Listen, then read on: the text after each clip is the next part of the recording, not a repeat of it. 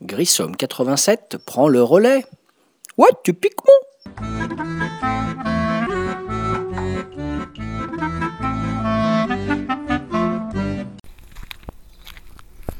Salut les ludophiles et les ludopathes, j'ai un peu de mal ce matin. Salut les ludophiles et les ludopathes, et bienvenue sur le site de Ludo Le Gars, encore une fois pour un nouveau podcast, podcast numéro 103, et je vais essayer d'avoir une élocution un peu plus claire que sur le début. Alors le podcast numéro 103, il va s'appeler Si j'avais un Warto. Voilà, excusez-moi ce jeu de mots un peu malencontreux, on va dire, sur la chanson de Claude François. Voilà, alors donc qu'est-ce que c'est un Warto? Le Warto à la rencontre entre le Wargame, donc les Wargames c'est des gros jeux de plateau, de guerre, euh, généralement pour deux joueurs, voilà, avec des règles un peu touffues, beaucoup de matériel, des règles assez compliquées pour des parties qui durent très longtemps, on va dire. Et ben le Warto c'est à la rencontre en fait du Wargame et du jeu de plateau ce qui a donné le nom de Warto, voilà, le jeu de guerre sur un plateau, mais en mode euh, beaucoup plus court et beaucoup plus simplifié, on va dire. Voilà. Et le meilleur exemple de Warto, à la rencontre donc du wargame et du jeu de plateau, c'est Mémoire 44. Et Mémoire 44, c'est un jeu, c'est un jeu qui a eu un immense succès, un jeu de Richard Borg, édité chez Days of Wonder, et il a eu un tel succès qu'il a engendré comme ça tout un tas de déclinaisons. Donc comme je vous avais fait un peu pour les aventuriers du rail ou pour Pandémie, je vais vous parler donc de Mémoire 44 et de ses déclinaisons. Donc Mémoire 44, un jeu de Richard Borg, donc comme je disais édité chez Days of Wonder.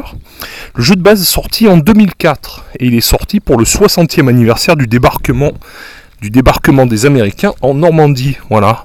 Donc c'était au départ un clin d'œil, un jeu qui est sorti euh, à la date anniversaire du 60e anniversaire. Et donc rapidement, ce jeu il a rencontré un grand succès et il a engendré une progéniture nombreuse, on va dire. Voilà.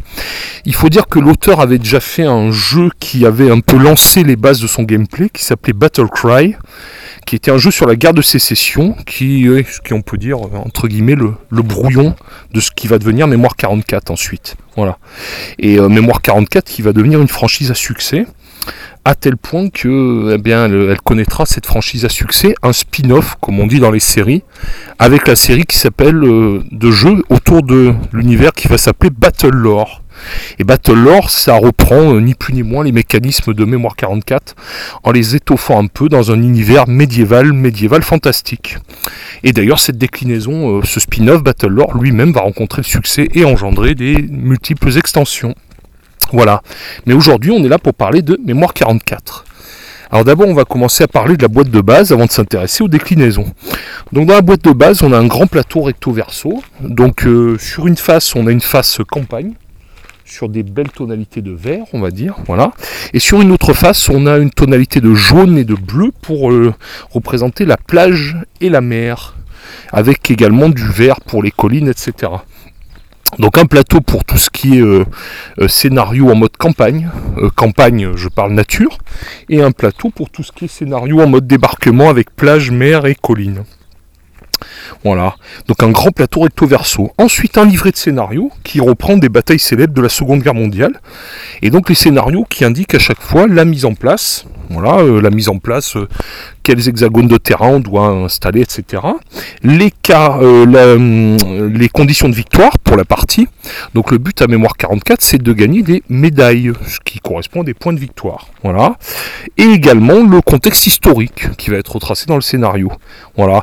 Euh, tout ça, ça se passe pendant la Seconde Guerre mondiale.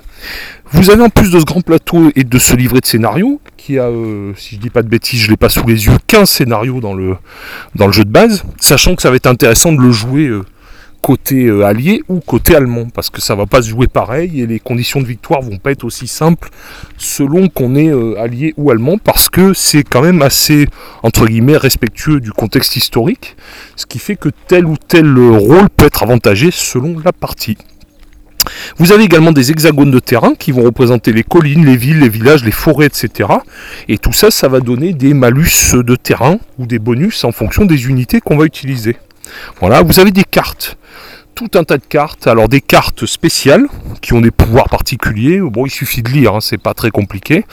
Et des cartes pour flanc droit, flanc gauche et milieu. Parce qu'il faut savoir que votre plateau, c'est bien matérialisé. Il est partagé à chaque fois en trois zones le flanc droit, le milieu et le flanc gauche. D'où le fait qu'on peut jouer éventuellement en équipe, même si idéalement c'est un jeu pour deux. Il conseille, si on joue en équipe, ben, un joueur qui va gérer le, centre. Euh, le centre d'ailleurs qui peut être euh, à cheval sur le flanc droit et le flanc gauche, et un joueur qui va justement jouer les flancs à ce moment-là. Bon, idéalement c'est quand même le mieux, c'est pour deux joueurs hein, à la base. Voilà. Donc voilà, on a donc tout un tas d'hexagones de, terrain qui sont très épaisses, euh, carton de bonne qualité, comme le grand plateau. Voilà, les hexagones de terrain, le livret de scénario, des mignonnes petites figurines, bah oui, c'est quand même ça l'intérêt. C'est que Mémoire 44, ça permet à des grands ados attardés comme moi de pouvoir jouer aux petits soldats à plus de 40 ans. Et donc ça, c'est quand même génial. Il y a comme ça euh, plus d'une centaine. 150 euh, même je crois euh, unités. Alors des petits, des petits soldats pour l'infanterie, voilà, des petits canons pour l'artillerie et des petits chars pour les blindés. Donc on a comme ça pour chaque camp, les alliés, donc les Américains et les Allemands de l'autre côté. On a toutes les petites figurines qui vont bien. Et puis tout un tas de petits marqueurs divers et variés pour les points de victoire ou pour indiquer des éléments particuliers du jeu ou des tokens pour des unités spéciales du genre les rangers, etc.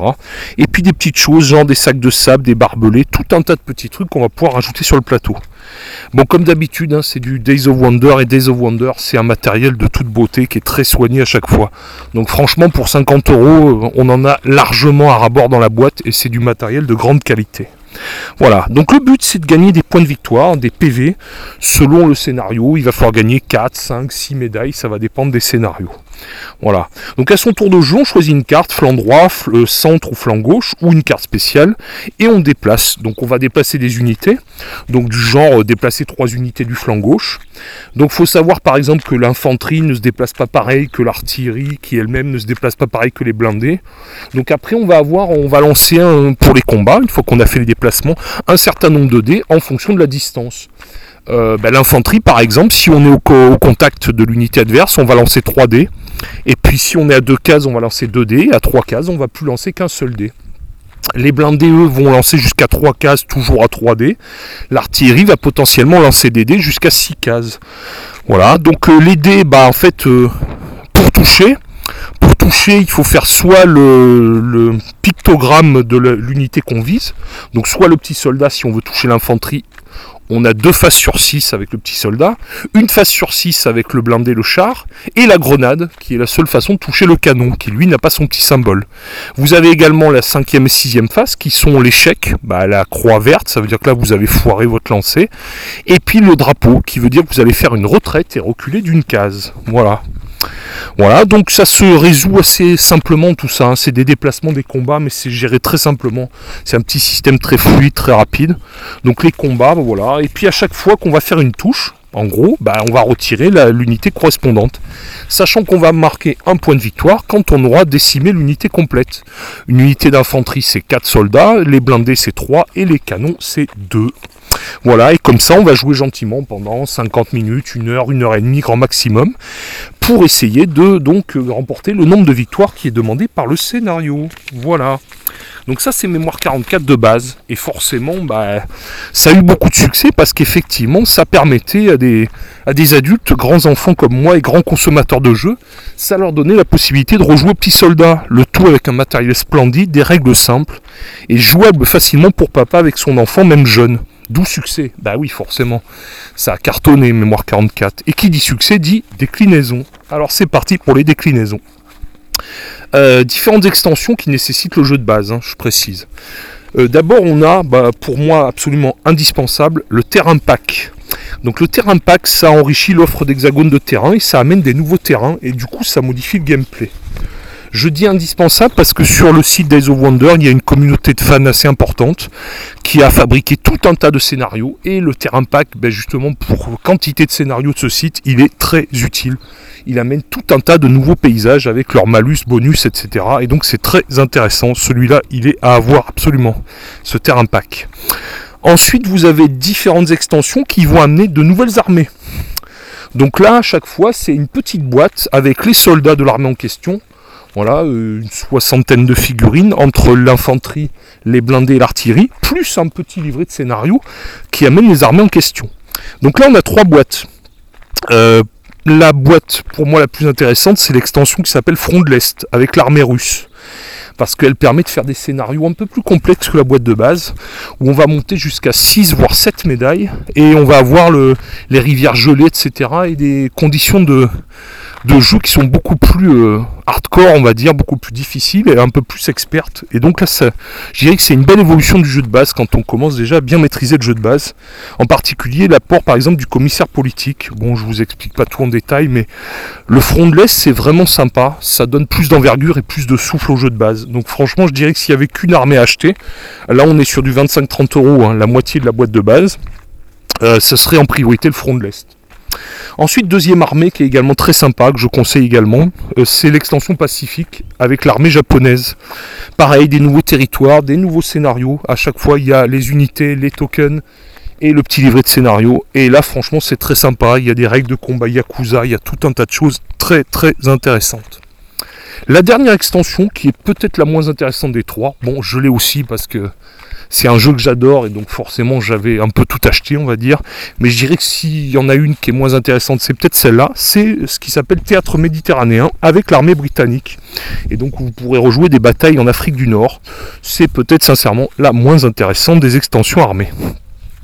Ensuite, vous vous aviez à l'époque une extension qui s'appelait l'Airpack, alors l'AirPack qui rajoutait le combat aérien, mais longtemps ça a été compliqué de la trouver, euh, elle était vraiment difficile à trouver ou alors à des prix euh, totalement prohibitifs. Mais euh, bah, ils ont eu la bonne idée cette année de ressortir ce qui s'appelle le New, Flight Plan. Et le New Flight Plan, c'est une version en fait révisée du AirPack. Donc j'ai pas trop mis le nez dedans parce que si ce n'est le côté que c'était compliqué à trouver, que c'était un objet un peu collector, euh, beaucoup de gens disaient que les règles de combat aérien portaient pas forcément grand chose. Alors je sais pas si la version de cette année a corrigé ce petit défaut. Entre guillemets. Voilà, l'AirPack en tout cas, il faut savoir que ça existe. Il existe après encore bien d'autres choses. Hein. Mémoire 44, ils ont vraiment décliné. Hein. Donc vous avez après des choses euh, genre les carnets de campagne. Donc ça c'est vraiment bien. C'est vraiment pour ceux qui aiment jouer avec le même partenaire régulièrement. Euh, les carnets de campagne c'est vraiment quelque chose de sympa. Ensuite vous avez des, des boîtes qui permettent de jouer soit en plus grand format, c'est-à-dire avec deux plateaux côte à côte, ou plus nombreux, c'est-à-dire potentiellement jusqu'à 8 joueurs, ce qu'on appelle les plateaux Overlord ou les plateaux Breakthrough. Bon là, sauf à avoir le public adéquat, sincèrement, euh, j'ai pas trop vu l'intérêt. Moi, c'est pas des choses que j'ai achetées. Que principalement pour moi, ça reste un jeu à deux. Donc je dirais que ça, euh, je m'en suis passé personnellement. Ça permet de rejouer des batailles en mode 4 euh, contre 4 ou 2 contre 2 avec des plateaux immenses. Bon, ça existe en tout cas. Overlord et Breakthrough. Ensuite, il y a eu ce qui s'appelait l'équipement pack, une grosse boîte à 50 euros, en fait, qui reprenait tout un tas de tokens qui existaient depuis le début du jeu et qui les a matérialisés sous forme de figurines. Donc là, vous allez retrouver tout un tas de choses autour des Italiens, des Finlandais, des Français, etc. Ça, c'est une grosse boîte. Donc ça, pareil, j'avais pas acheté. Ça me, bon, c'est tombé à une époque il y a quelques années où déjà j'avais pas mal de boîtes de la gamme et où j'étais un peu passé à autre chose, on va dire. Une boîte qui est très sympa, que je conseille également, c'est Winter Wars, voilà, qui rejoue les dernières batailles de la guerre, euh, bataille dans les Ardennes à la fin de l'année 44, début de l'année 45. Et comme si ça ne suffisait pas, en plus de toutes ces extensions diverses et variées, on a eu un guide stratégique, euh, un gros bouquin avec plein de conseils pour apprendre à jouer, euh, pour donner des conseils, des astuces, etc. Bon, moi j'ai pas acheté parce que j'aime pas trop le côté on, te dit comment jouer. Donc, euh, moi j'aime bien faire mes propres stratégies, on va dire. Mais bon, euh, ça donne des billes quand même. Ça donne des billes pour quelqu'un éventuellement qui veut progresser, euh, qui aime bien calculer, etc. Bon, pourquoi pas, hein, ça existe, le guide stratégique. Voilà. Donc mon conseil, mon conseil entre guillemets si on devait retenir euh, parmi cette offre pléthorique parce qu'il y a beaucoup de choses quoi. Donc déjà conseil, premier conseil c'est de bien exploiter la boîte de base déjà. Bah, ça paraît bête mais la boîte de base il y a 15 scénarios c'est déjà très riche. Donc déjà euh, quand on a fait les 15 scénarios en mode euh, américain et en mode allemand, déjà l'air de rien, on a quelques heures de jeu dans les pattes, mais déjà, ça paraît bête, mais déjà exploiter sa boîte de base.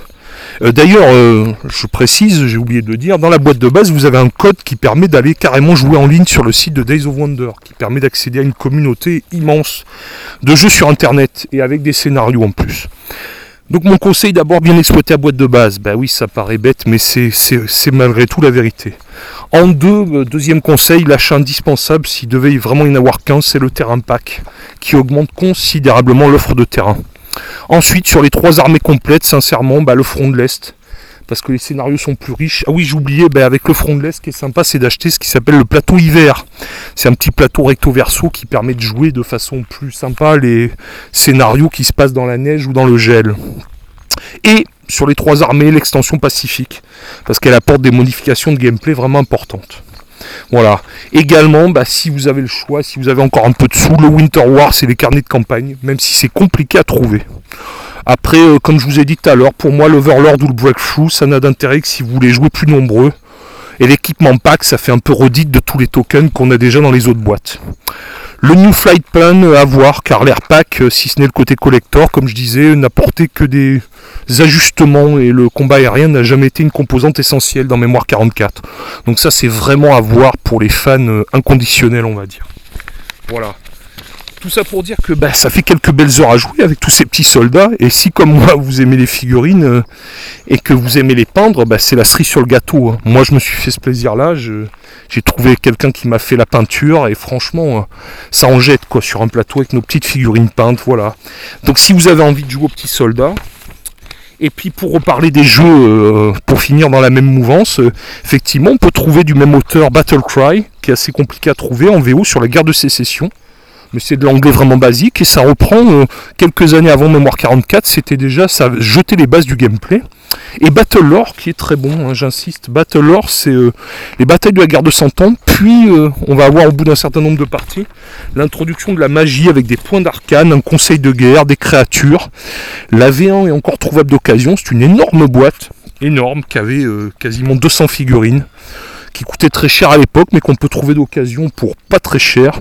Et euh, il y a eu, il y a très peu de temps, une V2 complètement relookée avec beaucoup moins de figurines. Euh, ressortie ces dernières années avec euh, boîte rouge et boîte bleue, je crois, Battle Lore.